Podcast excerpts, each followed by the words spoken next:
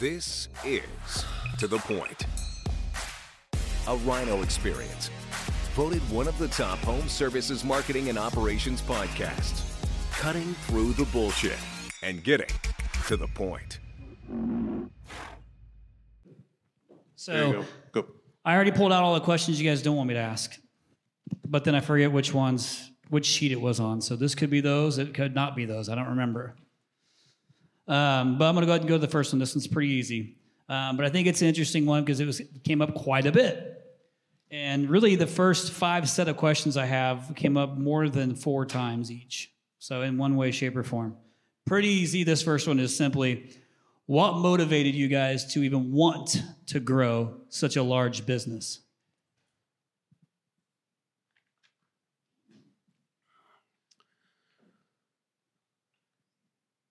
I, what's that? Take it.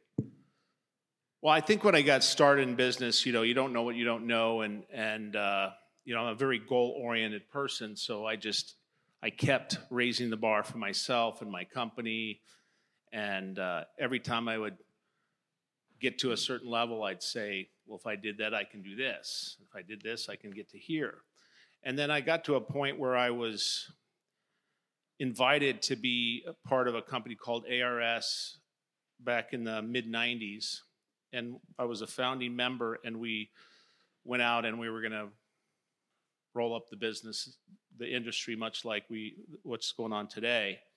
And I got acquainted and got to work with some people who had some different experiences in scaling businesses and, and that group came from BFI the garbage uh, consolidator much like waste management. And so just watching and learning from them and understanding the methodology from it, it gave me some more confidence. And then and then I took that confidence and my next business was bigger and more scaled. And then I sold that and I got to be around other people with other experiences. So I just think it, uh, I'm a student of my experiences and every time you get a little more confidence behind you, you're ready to take the next leap. I'll tell you my case. Um, ever since I was 13 with my paper route and then working with my father driving trucks at 16, I always wanted to work.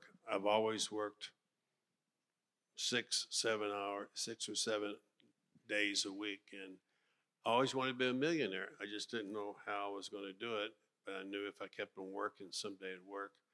So my brother asked me to come out to California and work with his plumbing company.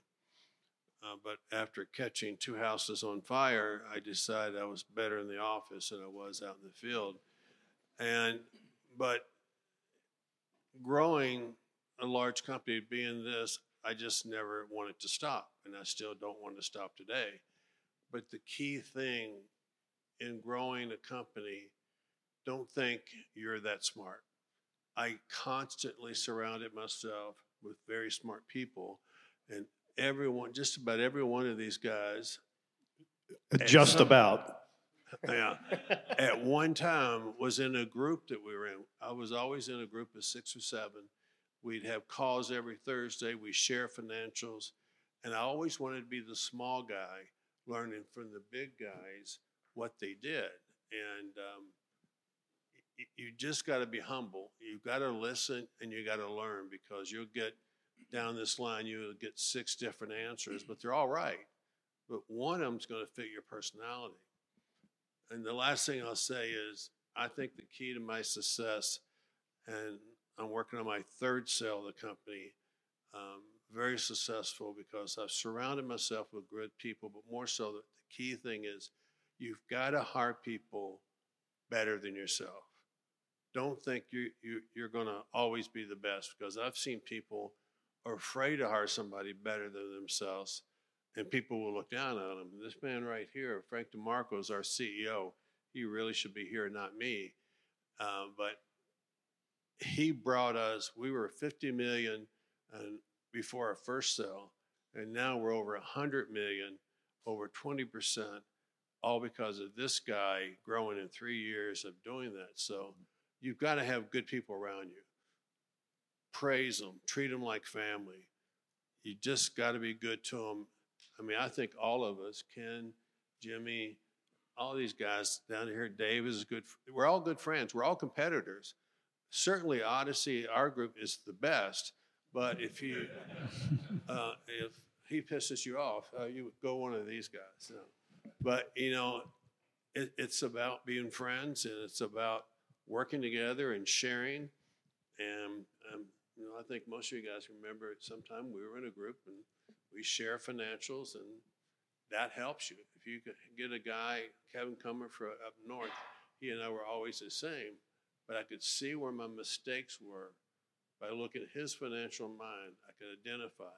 And there's five things, five things I can look at a financial and tell you exactly where the company's broken. But I learned that from these guys, so um, that's probably enough. Jimmy, you were the first killer out there, man. You were in our group. Yeah, for me, it was a lot of people asked. You went from seven million to two hundred and ten million in this eighteen-year span, and yeah, man, you must have had a master plan. You must have, you know, had it all figured out. And and it was like, no, but I was just trying to make payroll uh, when I bought it. So it was like I never really worried about. I think Howard may have said I never really worried about our competition at all. I kept my head down. I was competing against ourselves. We have enough problems to figure out and get better at. Um, I don't need to worry about anybody else's problems. Um, and so it was, if I'm nothing else, I am competitive. And it was that, you know, competitive spirit. I used to compete in sports and, and now it's in business. And uh, competing against guys like these is, uh, is really an honor. So.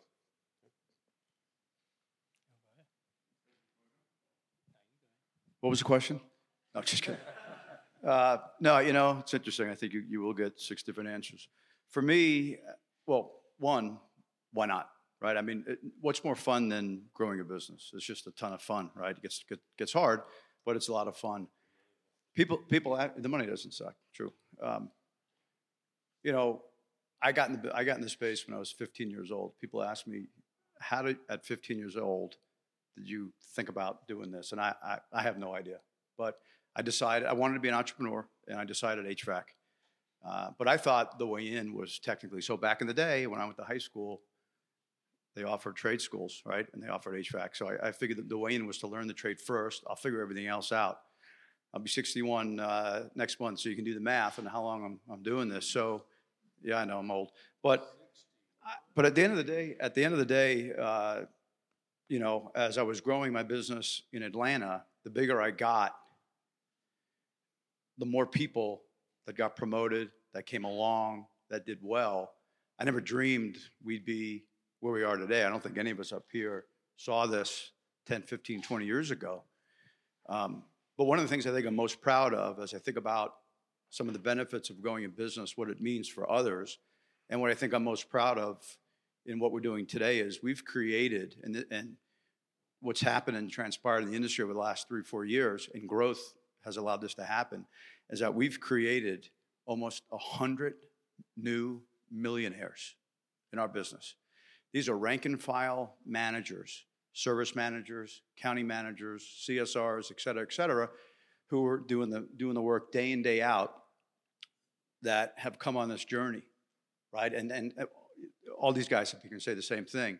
And that's really cool to see people in your industry come along and become really wealthy.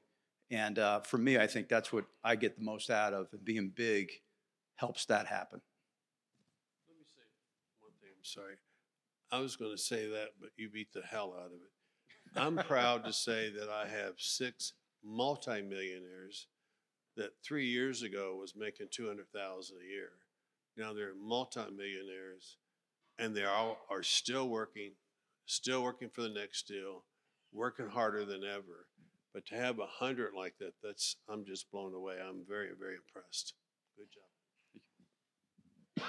Yeah, I, I think for me it came in different stages. Obviously, somebody else said it. It was it was just to survive initially. How do we make payroll? How do we grow the business? How do we create uh, enough income coming in to provide the needs for my for my family? And then as we started getting some success and having really long-term employees with us, 10, 15, 20 years, they started looking at us, okay, where are we going with you, Jimmy? Where's our next step? So now today we have, we promote, most of all managers have come from within our company. They started off as technicians in the field. They, they advanced to now service managers.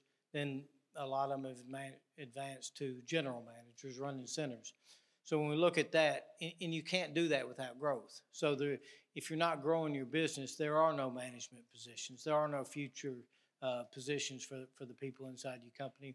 So that's really where it's turned turned out for me is, you know, now it's the opportunity that we're able to provide for the for the employees inside the company. You know, if they want to uh, relocate, we'll have a, a, general manager position open up in some new center that we're opening up uh, different places across the southeast. So initially, it was just, hey, how do how do I provide for my family, and then now it's how do we really provide an opportunity and a place to work for the employees that, that want to advance inside our company. So I have a very similar story to all the stories up here, so I won't repeat it. But I, I, I would say as as we got up to around 100 million in sales, you know, the thing that really drove me was creating that opportunities that that you know has been set up here, and also I didn't want to get to the end of my career and say, well, I, I would have, I could have, I should have, and not try and not play full out. So I really, my advice to you would be play full out, believe in yourself, and go faster. Let me say one thing this. Yes, sir. Let me say this to this whole this question. It's it's like the guy who uh, who uh, did the first four minute mile, right? And I remember don't remember the exact stats, but once he hit the four minute mile, then hundreds of people started hitting the four minute mile, four minute mile once he proved it could happen. So from from my perspective, you know, uh, Jimmy Hiller and I were in a group together, uh, Airtime 500. And I heard about him, and I heard the big numbers he was doing, and, and, I'm thinking, if he can, I can. And then you know, Patient Zero down here, Geiger, who sold the big, the first big deal at over 100 million. I'm thinking, if he can, I can, and that's kind of fueled a lot of this growth. And you see, uh, you just see it in the industry now. Used to be, we'd all talk about our gross sales. Oh, we're a $25 million company, we're this or that. Now everyone's starting to get the clue and they're all starting talking about their EBITDA. So it's kind of, you know, once somebody breaks the breaks the mold, everybody else can co- go through and, and, take it to the next level. I, I clearly see that the industry is going is to play at a much higher level in this next few decades. Perfect. I'm going to move on to the next question. What do you look for in a leader who is going to stay on and run an acquired company? How do you structure how do you structure their compensation? Say that again. Sure.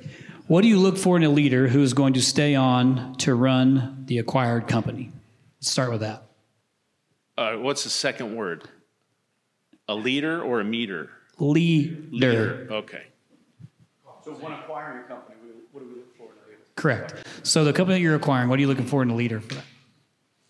Well, obviously leadership skills, um, but uh, you know what, what's their bandwidth, right? You know, and and how curious are they? Are they really interested in learning new things and taking to the next level? Are they a cultural fit? You know, things like that. And talking about getting to the next level, I think it's I don't I think it's when I look around in this. Uh, well, I, I, used to call it a roll up space. Now they call it a build up space, something like that. When I look at this new space, I think it's incumbent upon the uh, build up companies to really try to get the operators at least back up to a similar level of income that they were enjoying running the businesses, especially if they have um, high leadership capability. Uh, and not just kind of play on stock options and things like that. The business has to attract talent and pay them accordingly. Yeah, I would I would say the same thing. The only thing I look for, like, are they going to be fun to work with? Are they going to? Are you going to enjoy working with them? Uh, do they laugh at your jokes? Um, can they make a joke where you down. laugh at? Uh, having fun, as hard as we all work, having fun is an important part for me. So Um, and that's truth. I'll go. I would- say hungry, humble, and smart is what I'm looking for. And then as far as the pay, comes in three three, you know, forms. One is is salary. One is bonus in the short, short term for the year. And then tying somebody into to the long term value creation. I had a switch. I'm n- the chairman of the board. I'm not the CEO. This man here can answer that better than I can. He's very, very good. I'm uh, clearly not on the legends. Brent, row, you should but stand I know up at enough from. uh, w- w- you know, Dave said, I think, you know, look, it's um, just management leadership experience. Our comp structure is we expect our leaders to make very good money. They should be able to make money like an owner makes. So strong base salaries, be able to double it, more than double it. Options going into the deal.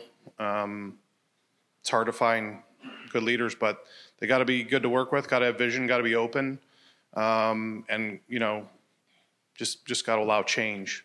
So I think it's been hit by a couple of people. So thanks. He'll be up here next year instead of me. I, I kind of look at it. Let me go. Yep. I kind of look at it in four, four different things. First of all, you know, the, the businesses that we're acquiring is not at the, the same level that that uh, the the PEs are, are, are doing. So ours are a little bit smaller. The, the first thing I look at is this individual coachable. So we call them the four C's. Number one is are they coachable? Are they willing to to listen to the direction we're going and and follow in those directions?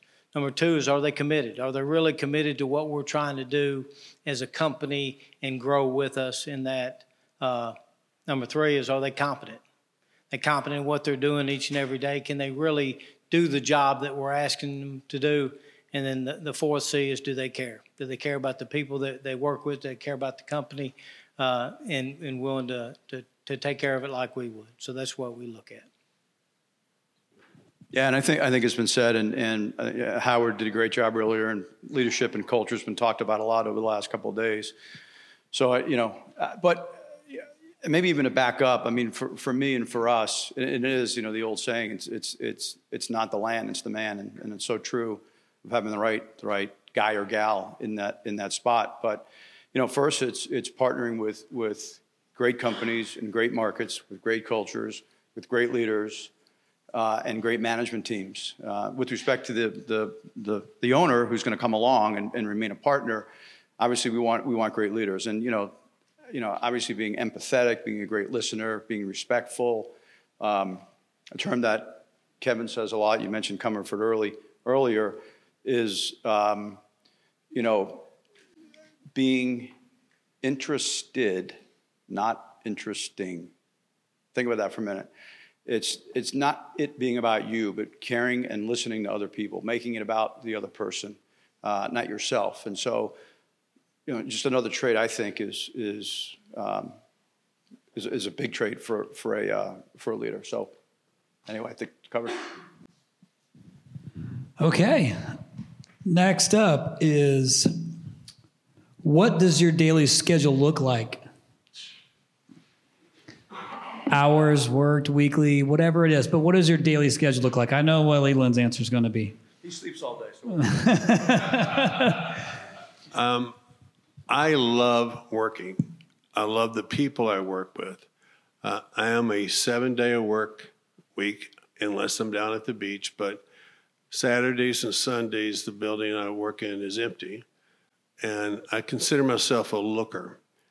I, on those on the weekends, I look for anything, trying to find a problem that we can fix. I don't know what I'm going to find, but you'll know when you find it. You know, you read every job costing, you look at every invoice, you just look at everything. Just where can I improve this and make this better for everyone? But um, the successful guys that are going to be in the multimillionaire area are not two day a week guys and vacation a lot or vacation during the summer. They're there all the time and their people see you there. I have people call me on Sunday when they see my car out there and can't believe I'm working on Sunday. but I love it. I'm, it's not work. It's it's something I love, and I've always loved, and um, that's that's me. Now, not everybody else works seven days a week, but maybe I don't like to go home to the dogs, or I'm not sure.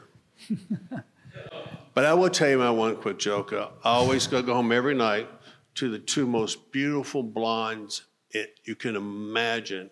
I hug on them, I kiss on them, then I say hi to my wife. Um, I have two white golden retrievers, and I love those dogs, and they're at the door every night. Has nothing to do with that, but that's probably the only reason I go home. smartac.com, smartac.com. If you haven't heard of it, you better find out. If you haven't implemented it, you better check it out. You have to get started doing something. 2024 is going to be an absolute battlefield. What are you doing differently than your competitors? You need to make sure that your memberships are sticky. Smartac.com does that. Lifetime warranty, insurance savings, filter discounts, 24 7 monitoring that lets you know about problems before the homeowner might even know about the problem. Live tech chat, service providers, all of this with smartac.com. You gotta check it out now. Okay. You know, I, I I've been getting up at 4:30 most of my life, so my day typically starts at 4:30. Shower and get ready, and then sometime around 5:30, I start looking at reports, daily reports from the previous day, to uh, to see what uh, what what happened in each each center that we have. And then, you know, I work you know, 10, 12 hours most days of my life, uh, depending on what my, my wife and my grandchildren. So I still, on weekends and, and nights that they have activities, you know, the, the work family life balance, there's things that, that you'll never uh, be able to get back. You know, when my, when my granddaughter scores a basket and she looks over in the stands and, and sees that Pawpaw is still there watching her, those are things that you'll, you'll never get back. And, then when, in the summer times, I spend a lot of time at the lake. So we typically go up there on, on Friday nights. And uh, the most fun that I have in my life is is pulling the, the, the grandchildren on uh, on the tube or on the wakeboard or whatever the case may be. So um, I work during the week, ten to twelve hours a day, if, if necessary. In the wintertime, I don't I don't do that a whole lot in the summertime because I'm at the at the lake most of the summer on Saturdays and Sundays. But uh, I work 10, 12 hours a day, you know, five, six days a week. For me, uh, nothing special. I'm pretty routine. I'm up, I'm up every day around five when my uh, afternoon. When my when my knees aren't bothering me, I'll be on the treadmill, try to get a run in before work, and then I'm old school. I I, uh, I don't like this remote stuff. I like being in the office. I like being able to walk down the hallway and talk to people, and so I'm typically in by by 7:30, and I'm there all day. I don't go out for lunch. Uh, work right through lunch, and and just uh, that's pretty much it. Unfortunately, for for all of us in this room, I suspect it's really hard to get away from work. And so whether you're, whether you're at your desk or you're working remote, uh, we got that phone that's attached to our ears most of the time, and so it's it's seven days a week, 24 7, right? It just it is what it is. The phone rings, you answer it, and I've always been that way. So uh, it doesn't change. I'll go. So I'm probably eight hours a day. I, I moved from CEO to chairman, um, but I still get pulled into a lot of different things. Um, I just I would say I work differently than I did before. Uh, I know that know that PE don't they don't know what time it is, so they they'll call you any time of the day or weekends, and, and I'm available for, for that for that. But uh, for the most part, probably you know 40 to 50 hours a week. So my last PE sponsor uh, was Bomb Capital Partners. The uh, the managing partner said to me one day, he said, "There's not enough. There's not a corporation in America that would employ you the way that you the way that you work and the way that you handle your business. And, and uh, that said, he said, but you're extremely effective at what you do. So I don't run a typical routine. I'm, I kind of roam around the earth and look for opportunities and, and work, focus on the vision of the company. Um, right now, I have what, what I call Goettl Mondays, and I'm just on Zoom calls with touch base with my key people, uh, you know, right through the afternoon And that's really about the contacts that I have with them. And then I'll be in the branches and look around. And I'm always digging for some new innovation that we can add to the company or a little twist to how we operate a process to make us more efficient and better. So I just kind of roam around and figure out what to do next. Yeah, I'm, I'm the same way. I, well, not that, but uh, I have, uh, or I work 50, 60 hours a week. I take the weekends off. Um, you know, I'm not that good at golf, so I, I like working. That's how I compete in life. Uh, I think that'll change, and it has changed as I got two new grandkids, so uh, spending more time with them. Um, things don't make me happy, people do. So, um, yep. I think the majority of text messages I get from you guys are all 7 p.m., 8 p.m. They're never during day, like work hours. Well, I guess those are your work hours. So, um, okay. This came up a few different times, and it's around um, some of the positions that you, you guys realized that you hired too late. So I guess this comes from as you were growing and learning or growing as the business. What are the positions that you know that you hired too late? I hired them all too late, really. They, uh, I wish I had more techs. I wish I had more people in the office. I, I I'm known as a sandbagger in uh, the uh, the wrench group. I'm never doing well, but until they get the P and L. The uh, but no, I I uh, you know the the key position that I I hired that really changed everything for Parker and Sons. We always grew by seven, eight, nine million a year. Um, we got in a good cadence with that, and I was able to hire a guy named Daryl Bingham who came from George Brazil. He was George's right hand guy. And when he came in the business, between he and I, and obviously a whole bunch of others, it enabled us to grow at even a, a, faster pace. So all of a sudden we were growing at 20 million, 30 million, last year at 40 million. And so it, when you get that person that uh, kind of elevates your business, it, uh, it, it kind of kicks thing or uh, things in gear, and you can uh, run at a much faster pace. So my best hire was in '96 when I hired uh, who eventually became my partner was Mark Aiken, and uh, he he had a he had a different a different uh, standard of where we could be, and it kind of really opened me up to where we could go. And as we progressed, we always hired every position to where we wanted to go, not where we were. And we would we would start with a with a CFO and then a great sales manager named John Cameron, who unfortunately passed away. But always look forward to to to finding and hiring the best people. And Frank DeMarco was was was on that journey as well.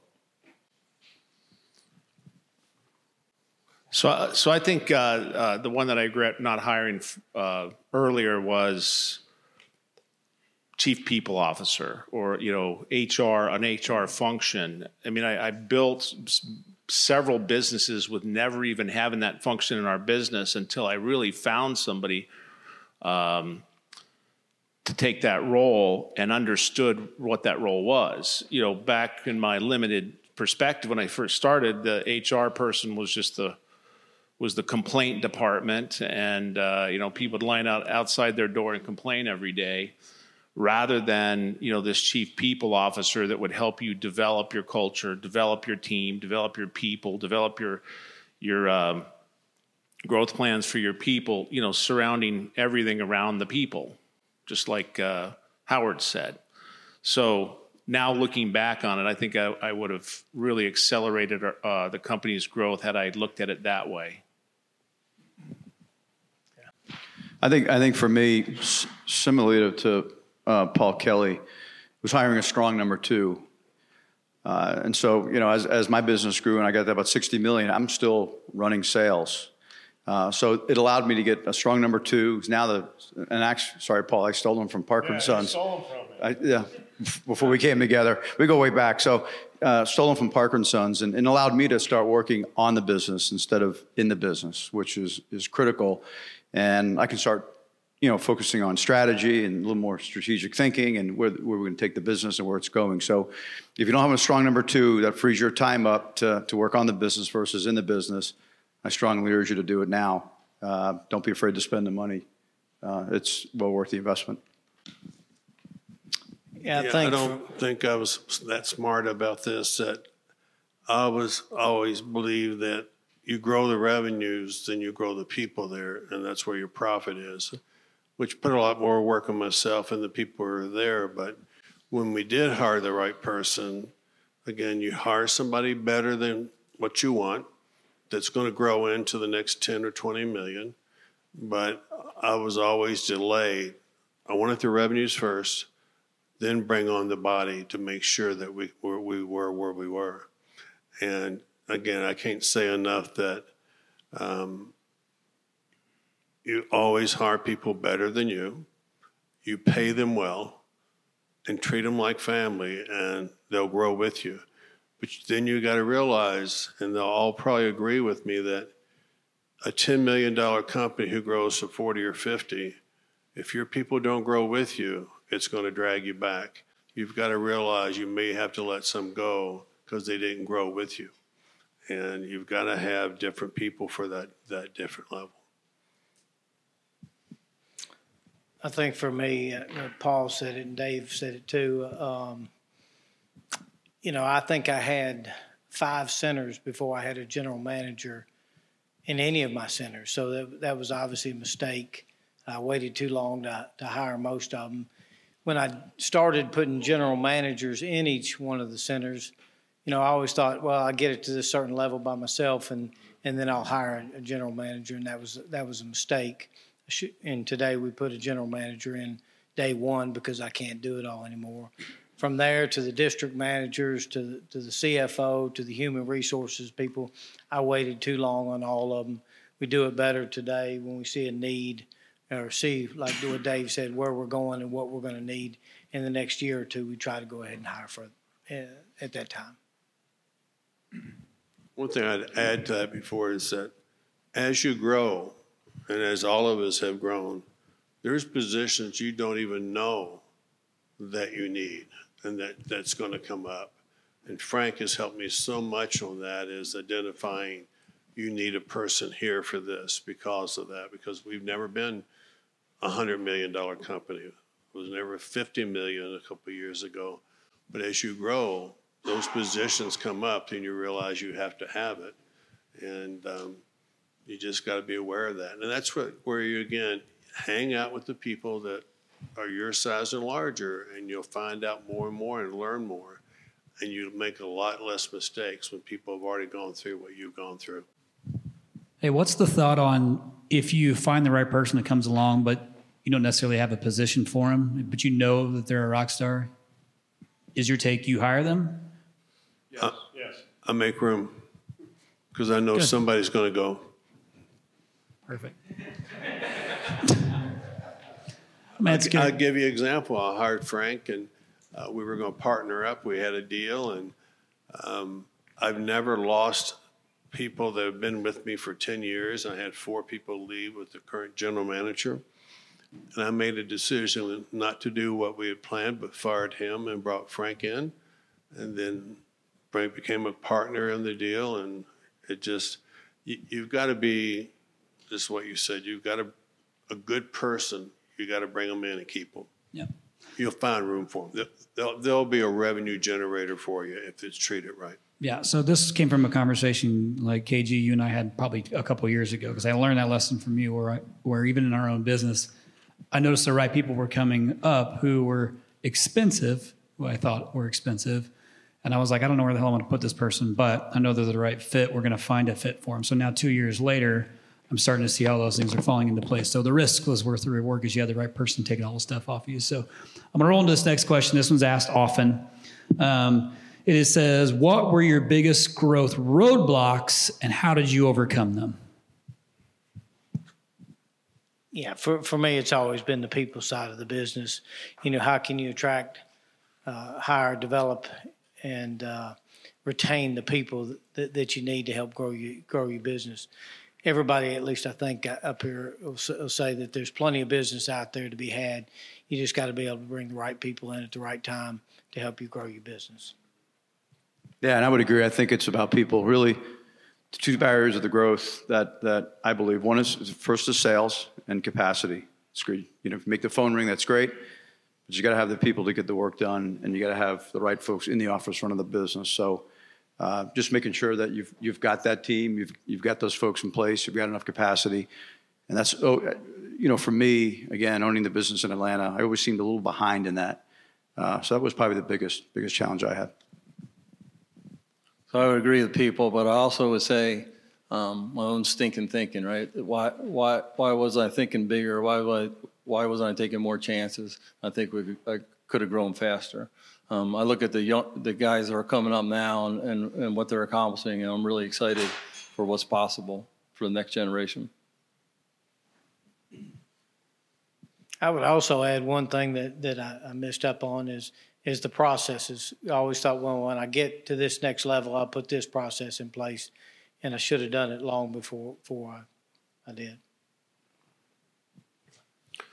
So you know, I'll parrot everything here. The the the people, and what Jimmy just said is, more people, more challenges, deeper processes you got to have in place. So they kind of go hand in hand. You got to understand how you you you build these teams especially at uh, at a scale level.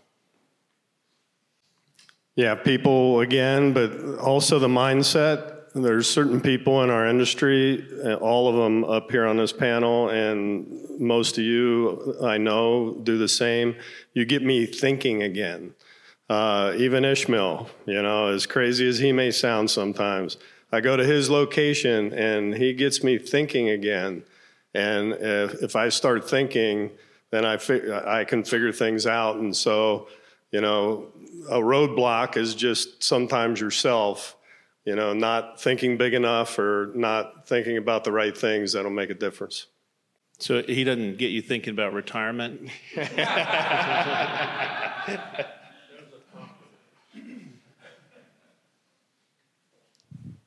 okay, so I promise you this isn't my own question. Let me preface it with that.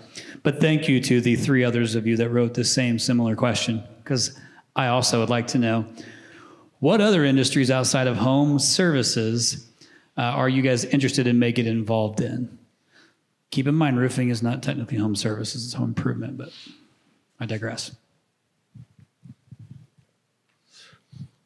Well, I, have been making investments in the space uh, you know, all the ancillary services, some software, some technical stuff, some training things. You know, I'm just kind of staying in this orbit of this world that I've dedicated my whole career to.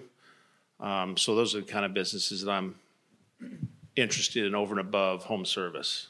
Maybe I can ask it a little bit different way to to whether you're interested in it yourselves personally or not, but what is interesting or what are you seeing out there that might look like another successful channel to get into? Yeah, I mean anything with technology, uh, and not that I'm a technical person, but I, I get enamored with with uh, seeing how things can change in industry. So whether it's Nuve or whether it's something else, um, I think those are the kind of things that I get excited about uh, looking into and and, um, and investing in. So. Yeah, I guess for, for me, the only thing that, that interests me that's pretty safe bet in, in, in, today's world is real estate. So we, we do have a little bit of investment into real estate. Um, but I, have always thought the best bet is always betting on, on myself and what we can do and what we can control. So. Yeah, for us, you know, the HVAC, plumbing, and electrical space residentially is about 130 billion across the U.S., and our sales aren't anywhere near that. So we're going to focus on things that we know. Uh, not quite. We're to we're to focus on things that that we know how to do, and until we have all of our locations doing all three trades, which we're getting close, you know, and then growing those three trades for us, we're to stick to what we know and do well. There's some adjacent things, right, that you can do and, related um, markets we can serve.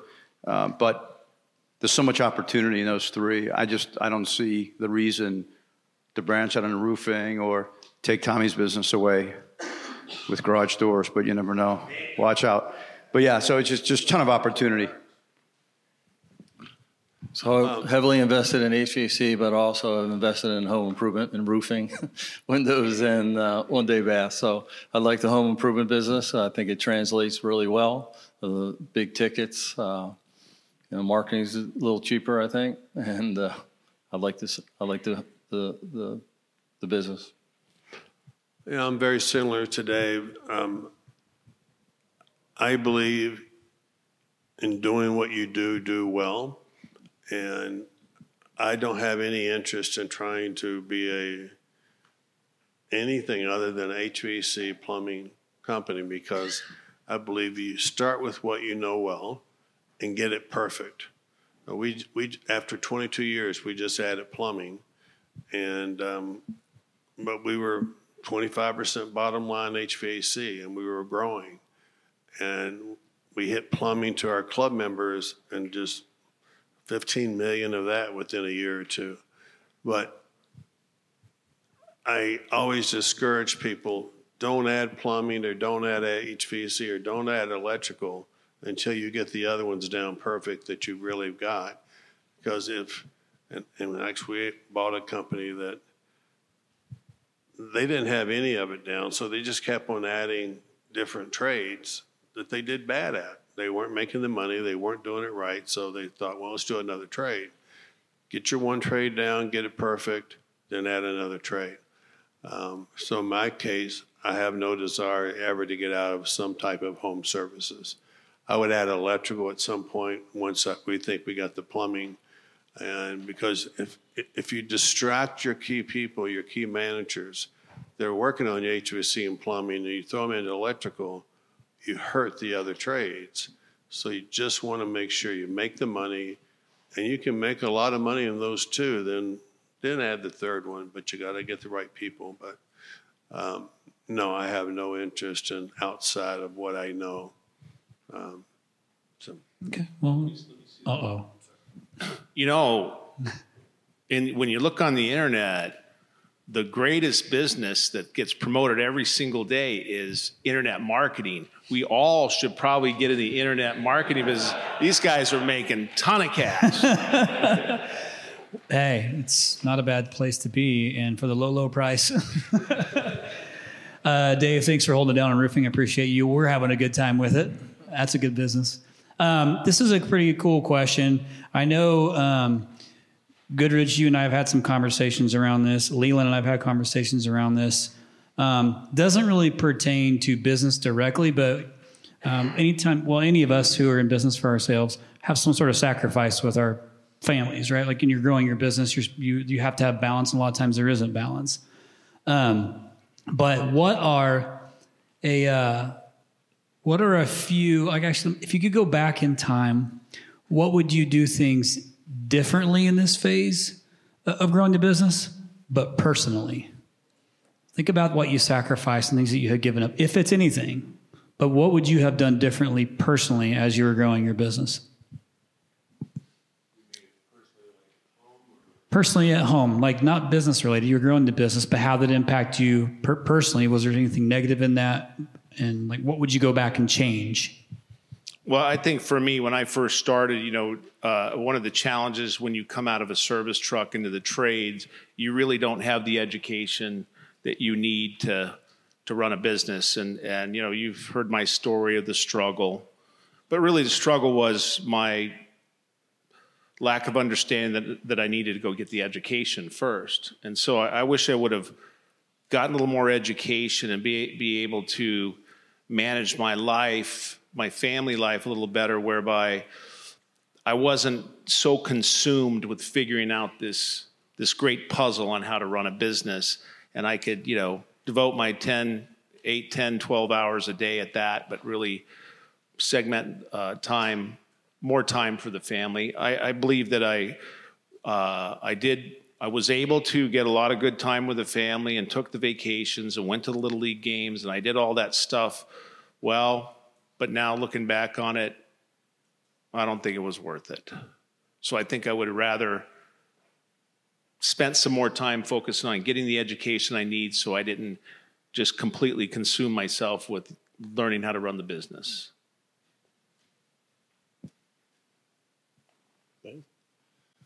So when you're growing the business, you're working, you're, you're running running as hard as you can to, to do what you have to do. And later on, you, you look back and you say, I should have spent more time with, with the family and the kids. Although, like Ken said, I was at all the games and all, but my, uh, my advice would be put fences around your time. And when you're with your family, be with your family. And when you're at work, be with be, be at work. Because at the end of the day, um, you can't get that time back. Yeah, I, I have a similar story where in my in my early career I traveled a lot, so I wasn't home enough. Uh, luckily, my wife is a great mother, and we ended up with two great kids, and we ended up uh, in the business together, uh, where Josh worked at Parker and Sons, and then uh, started Clover, and now Justine and uh, and my wife uh, work in the business, and I always tell my wife as we're as we're uh, as we're driving to work. I said, I love I love coming to work with you. We go to work and leave work together. And she goes, "Oh, you you just like using the carpool lane." And I said, "Yeah, yeah, you're right." But um, a lesson I learned a long time ago. You hear a lot of parents say, "You know, I don't have a lot of time with my kids, but the time I do spend is quality time." And I learned this from uh, Spencer Lee, an old uh, an old mentor of mine at uh. He said that's uh, bullshit. He said uh, go for quantity. There's no such thing as uh, quality. Five hours in front of the TV is way better than any one hour, you know, at the zoo or whatever. And so uh, quantity is is a big thing now.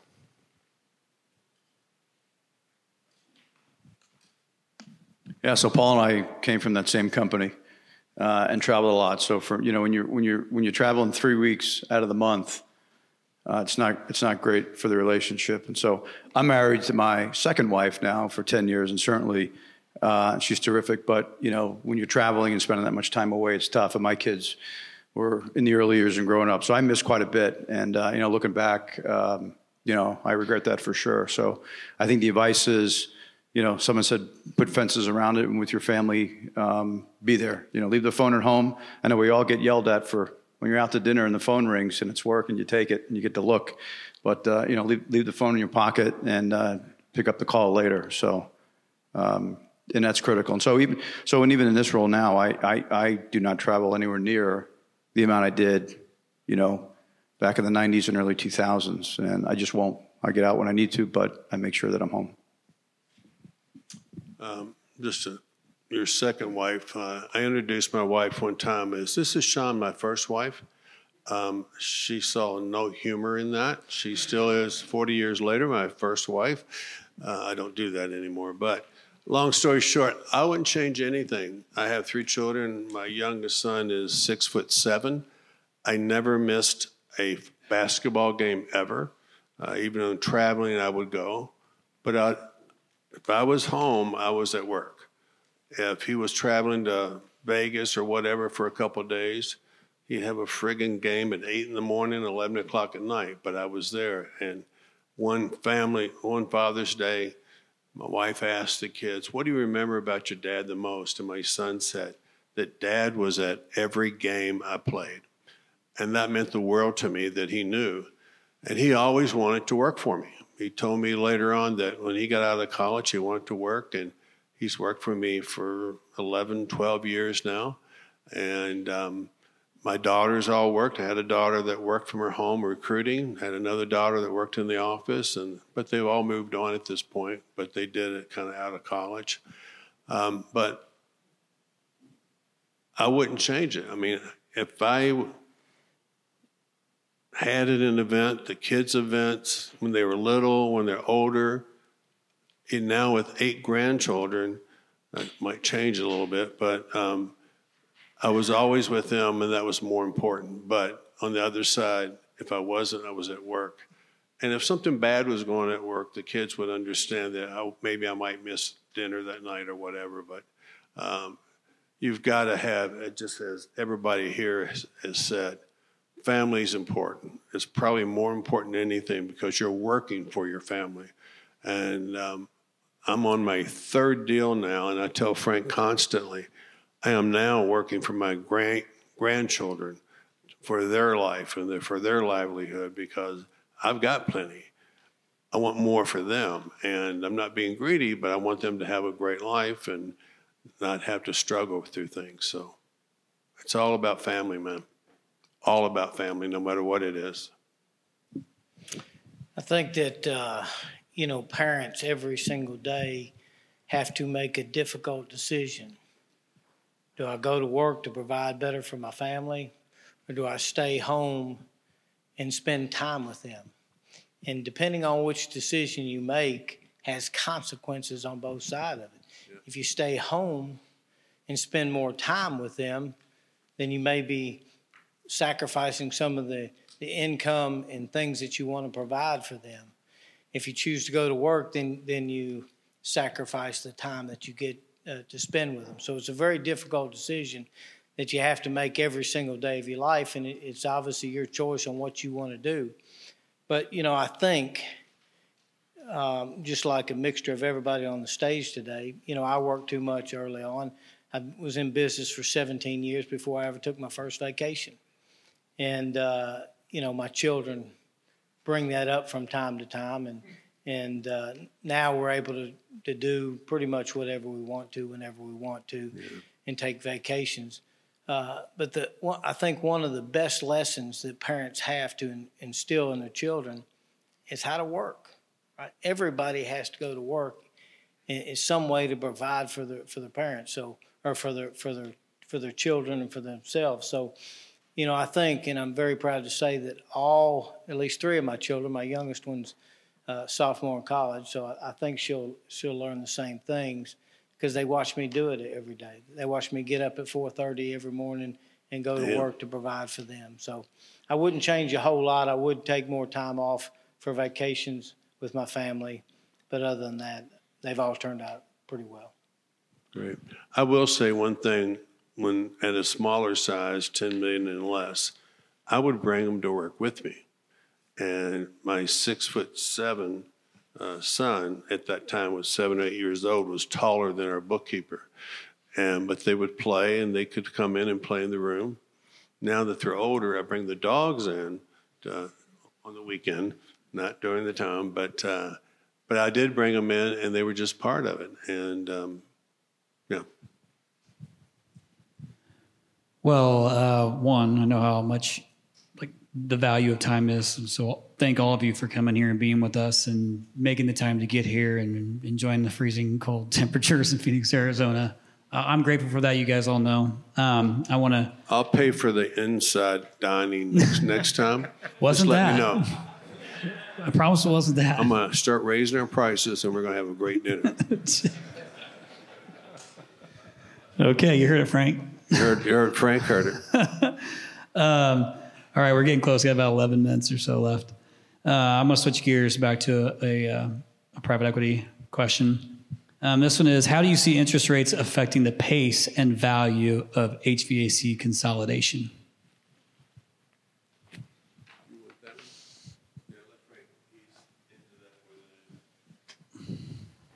Uh, I mean, look, we, we, we, we, we have, um, um, you know, everybody experiences this with our private equity partner, I mean, it's it seems pretty simple. The rates go up, multiples flatten or go down. I mean, it's just it's a relationship that happens. Um, it's harder to borrow money, um, even though most of these firms have plenty of cash to put in. But then when they do that, shareholders get diluted. It's a it's tricky. So, you know, what we're seeing is um, we're still tenacious, like everybody up here, trying to get deals done, but it's it's harder it's harder and it's going to stay harder um, because money is expensive.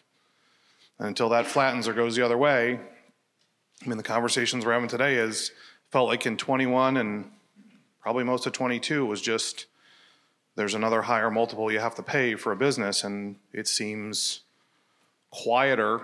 I'd say maybe amongst my peers where they're just not going to continue to go up and up and up. In fact, they're flattening, and you're starting to see them go down or people walk away from deals because that math doesn't make sense. And it's just, it's just, it's simple economics. They have to go get the money, and that money's expensive. Our, we all borrow to do this, and I can assure you, we're paying more on our interest. Like we pay more interest. There was no, no question. You're paying more on the money you borrowed. And that's just the reality. So that relationship seems very relative. Rates are going up, multiples are flattening or going down. But that's been my experience over the last, you know, this this recent past. Yeah, I think I think Frank is uh, spot on. Um, we're definitely seeing some slowdown. I mean, the, the cost of capital, as, as Frank says, is, has gone up quite a bit. It's more than doubled uh, what it was uh, just three years ago.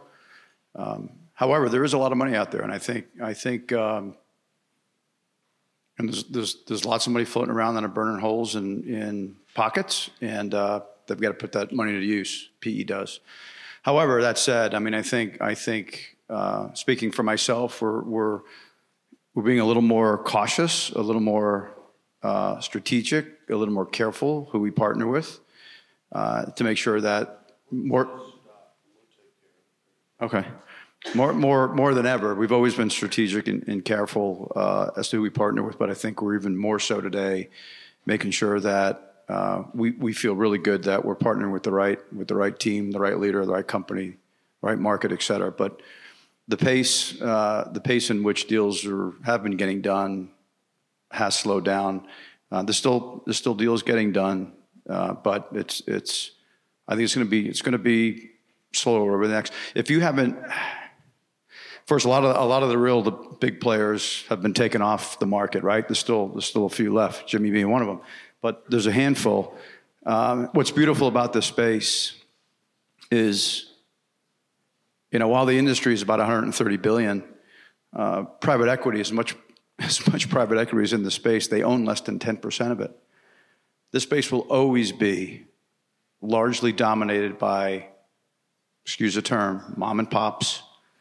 Um, and it's just the way it's going to be. I mean, I, regardless of how many deals are done, you know, for every think about this, for every company that joins private equity or sells, there's 25 in a market. There's 25 new ones that day that start up. 25 in a market for everyone that sells in that market.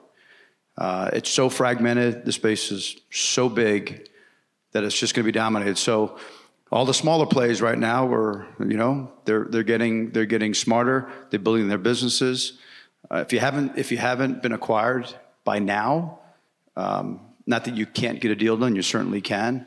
Uh, you may you may wait. You may have to wait for the next couple of years to to get what you really think your business is worth or want for it. Um, just my just my two cents. Well, we know that uh, you know interest rates are going to cause slowdown on on things. The arbitrage players, you know, the guys who are just rounding up as much, many companies and revenue and alleged EBITDA as much as they can, and they're flipping these businesses. They're the ones that are going to get tied down first. They're the ones who are not going to be able to pay, and maybe not even able to support the debt that they do have. Um, so I see that coming. So at this stage, if you're if you're if you're not in the game yet, you kind of want to look for a sponsor that's more of a strategic sponsor, an operating sponsor who uh, doesn't lever up so much. They're not so highly dependent on the leverage. They got a lot of capital. They got to deploy it. They got to work. But really, they're not going to make their. They're not going to try to make their gains on an arbitrage. They're trying to make it on growth and you know growing the base business, improving the base business, and earning it from that place as opposed to a flip. So I don't have re- anything really to add other than, you know, as this process goes forward, uh, growth is going to be more and more important to get to the number you want to get to. So focus on your business, focus on the growth, and uh, strategic buyer will, will be there when you're ready. Uh, what they all said. Well, I'm, I'm not in the space, so I don't have any comment on it. Man, a few words, PK. Vanilla. Okay, our last question, because I know how this is going to go in the next five minutes, uh, is Tommy. Tommy, you're going to ask the last question. Make it a good one. It, w- it will be. Don't mess it up. All right. So you guys, a lot of you guys have grown through acquisitions. I think our goal is to grow 40% organically and by 15 million of EBITDA a year. And I'm realizing you, a lot of people in here think just go buy more companies. It's easy. Uh, and I, I've realized how hard an integration is. You're taking over a new culture. You're, you're combining two teams. It, it could be rather difficult, especially if we're talking CRMs. And there's a lot to do with the way you, the chart of accounts work and the, the pay structures. And there's a lot of mistakes that can happen. It's not simple to purchase a company. And I would just want to know a lot of us would probably want to know is if you guys made a mistake or what's great advice, one or two things each of you would say of when you're going to do an integration, this is something you want to be very careful about, or this is the best thing I've learned from making a, a grave mistake. I can talk to that. I'll let Ken kind of talk from the wrench perspective. At Parker and Sons, we grew. It, it was all organic, so there weren't any acquisitions. Uh, but I believe what Tommy said uh, wholeheartedly. Uh, to integrate two companies together is uh, is a tough gig. Um, two companies in a market operating independently, uh, much much easier. Um, so anytime you're thinking about integrating a company into yours or them into you, um, it, uh, it, it takes a lot of planning. And sometimes you think one plus one is going to equal three or four. Sometimes one plus one equals 1.2 or uh, 0.75. So it, you got to be really, really careful.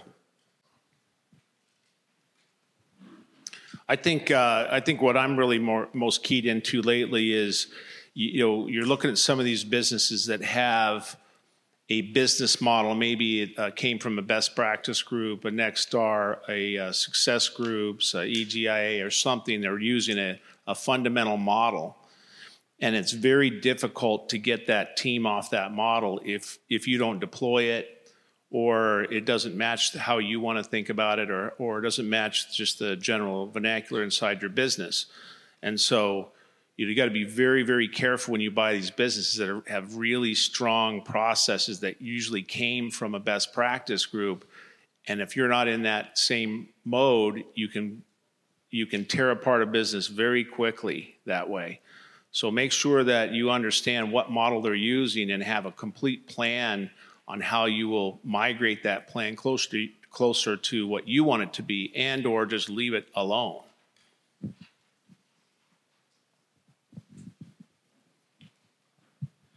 Yeah. Um, organic growth trumps anything else out there. Um, my advice is continue to focus on growth. For us, acquisition, we've done, we've done a fair amount of acquisitions, don't get me wrong, but it's always been, it's been very strategic, uh, and it's always been icing on the cake. I get zero pressure from our PE partners. They would love for us to do deals. They want to grow. But you know, we're, we're super, with the exception of Ish, we're very, very careful who we partner with. Um, just kidding, Ish, we love you. But seriously, I, you know, you know, if you want to create value in your business, value creation will come from organic growth.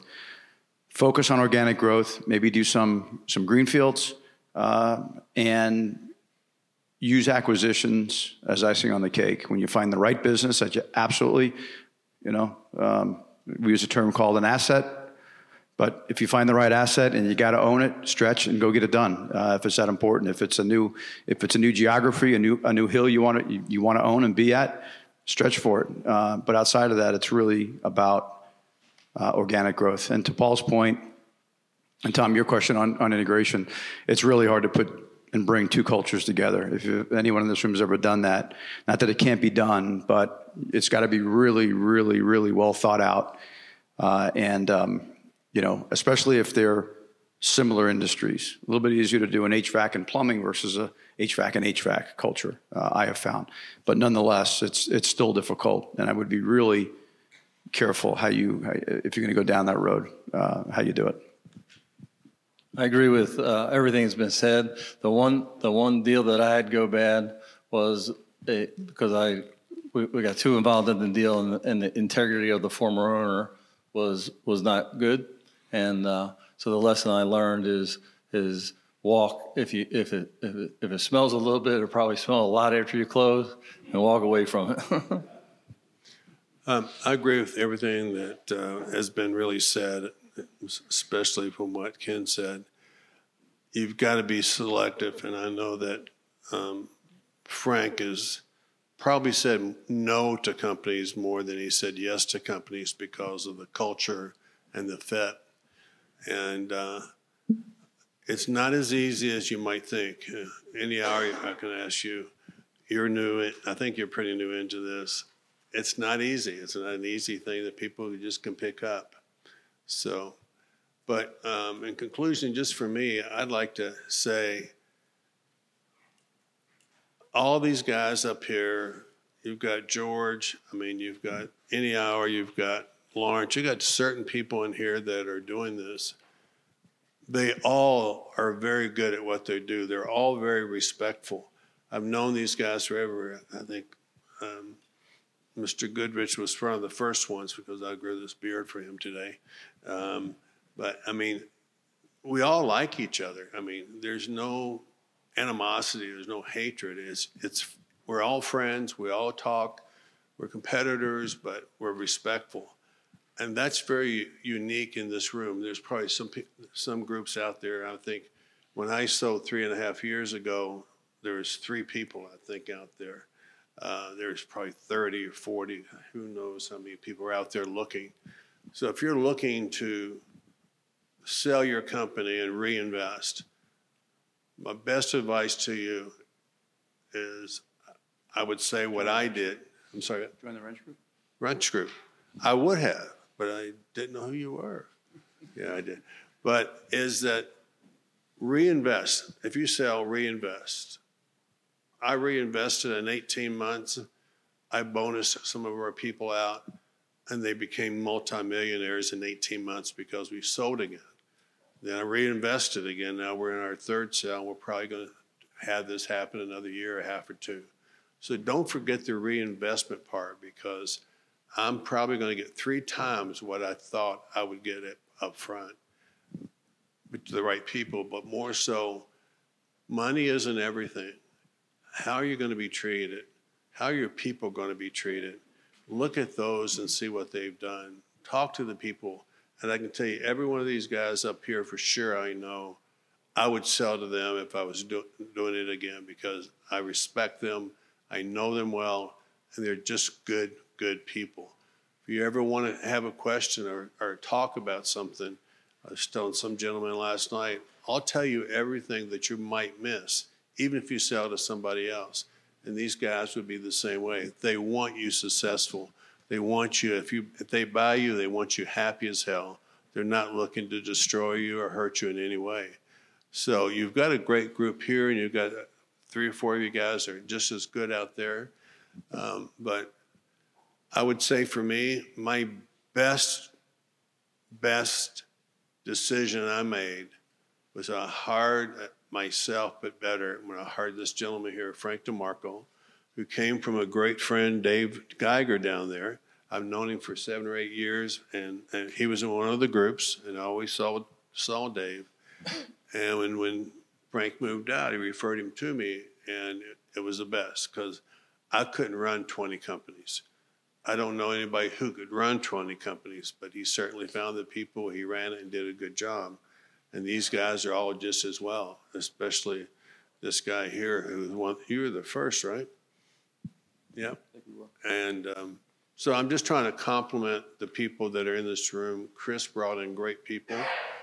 If you don't have a good marketing team, you're an idiot if you don't use this guy. This guy is unbelievable. He's got an unbelievable Thank you. team. Thank you. And That was a pretty good He's- I he's- like to take that. I'm just I'll always have been so impressed from the first day I met him. It's just he's a gentleman, and they're good at what they do. So I appreciate that. Thanks, Leland. Let me just say one last thing on the acquisition thing. This happened to me the other day. So I meet this PE guy, He's all excited about the space. He bought a bunch of businesses. I go, well, what's your plan? Because they were like, you know, one in California, one in Kentucky, and then up, you know, I don't even know the, the eastern part of the country, you know, Pennsylvania or something. And I'm like, well, what's your plan? He goes, buy them for 10, sell them for 20. And I go, well, you still got to run the fuckers. I mean, like, you know, that's, that, that's where people keep making this mistake. It's not a foregone conclusion that you buy $2 million in EBITDA and it's going to stay at $2 million in EBITDA or grow. You have to lead those businesses and grow them. You know, Leland and I were at ARS in the 90s when it hit a billion in revenue.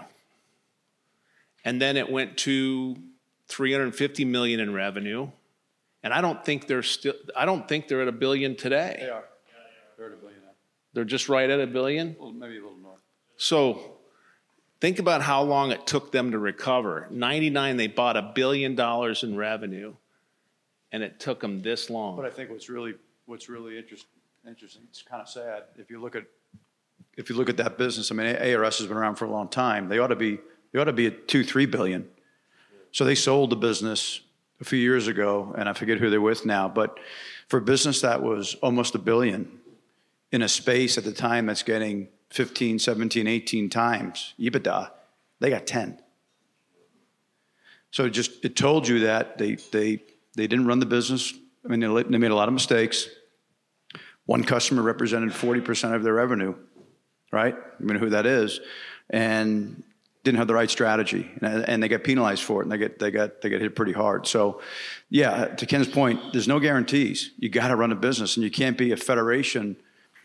You know, we can we can talk all day around integration and centralization and what that looks like, what you should do, what you shouldn't do, what's the right answer, and there's there's no one right answer. There's different ways to skin the cat. Um, they didn't do a lot of things right, and uh, they're they're trying to fix that. I would say thing, Ken and I were there, I don't know what happened afterwards, but the CEO was a new construction guy who didn't understand service and repair at all. And that's what we were buying, and he was running it, and that destroyed a lot. He didn't know what he was doing. Well, gentlemen, thank you. Uh, I think we should all stand up and give these guys a big round of applause.